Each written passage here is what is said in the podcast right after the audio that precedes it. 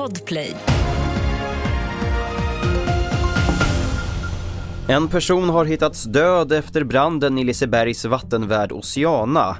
Vattenvärden skulle ha öppnat i början av sommaren och har enligt Liseberg kostat cirka 1,2 miljarder kronor att bygga. Mer om det här på tv4.se.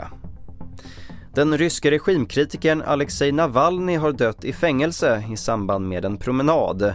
Det här enligt den ryska kriminalvården. Navalnys talesperson uppger dock att man inte fått någon bekräftelse på dödsbeskedet.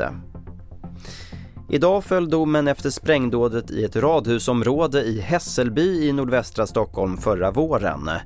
Fyra personer döms för inblandning i dådet som kopplas till pågående gängkonflikter och ledde till att ett 60-tal hus skadades. Solna tingsrätt dömer bland annat tre personer för försök till mord och allmänfarlig ödeläggelse. Det längsta fängelsestraffet bestämdes till 14 år. Riksdagsledamoten Morgan Johanssons fru, Emily Johansson, har dömts för dataintrång i hovrätten.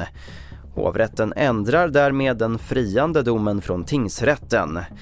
Emily Johansson valde att träda fram i Göteborgs-Posten och berätta. Hon sa då att hon varit naiv och att det inte fanns brottsligt uppsåt. Fler nyheter får du på tv4.se. Jag heter Albert Hjalmers.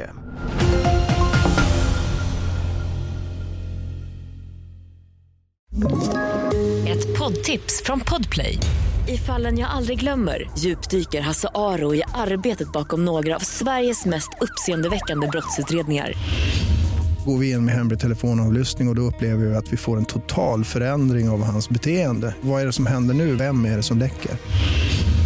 Och så säger han att jag är kriminell, jag har varit kriminell i hela mitt liv men att mörda ett barn, där går min gräns. Nya säsongen av Fallen jag aldrig glömmer på Podplay.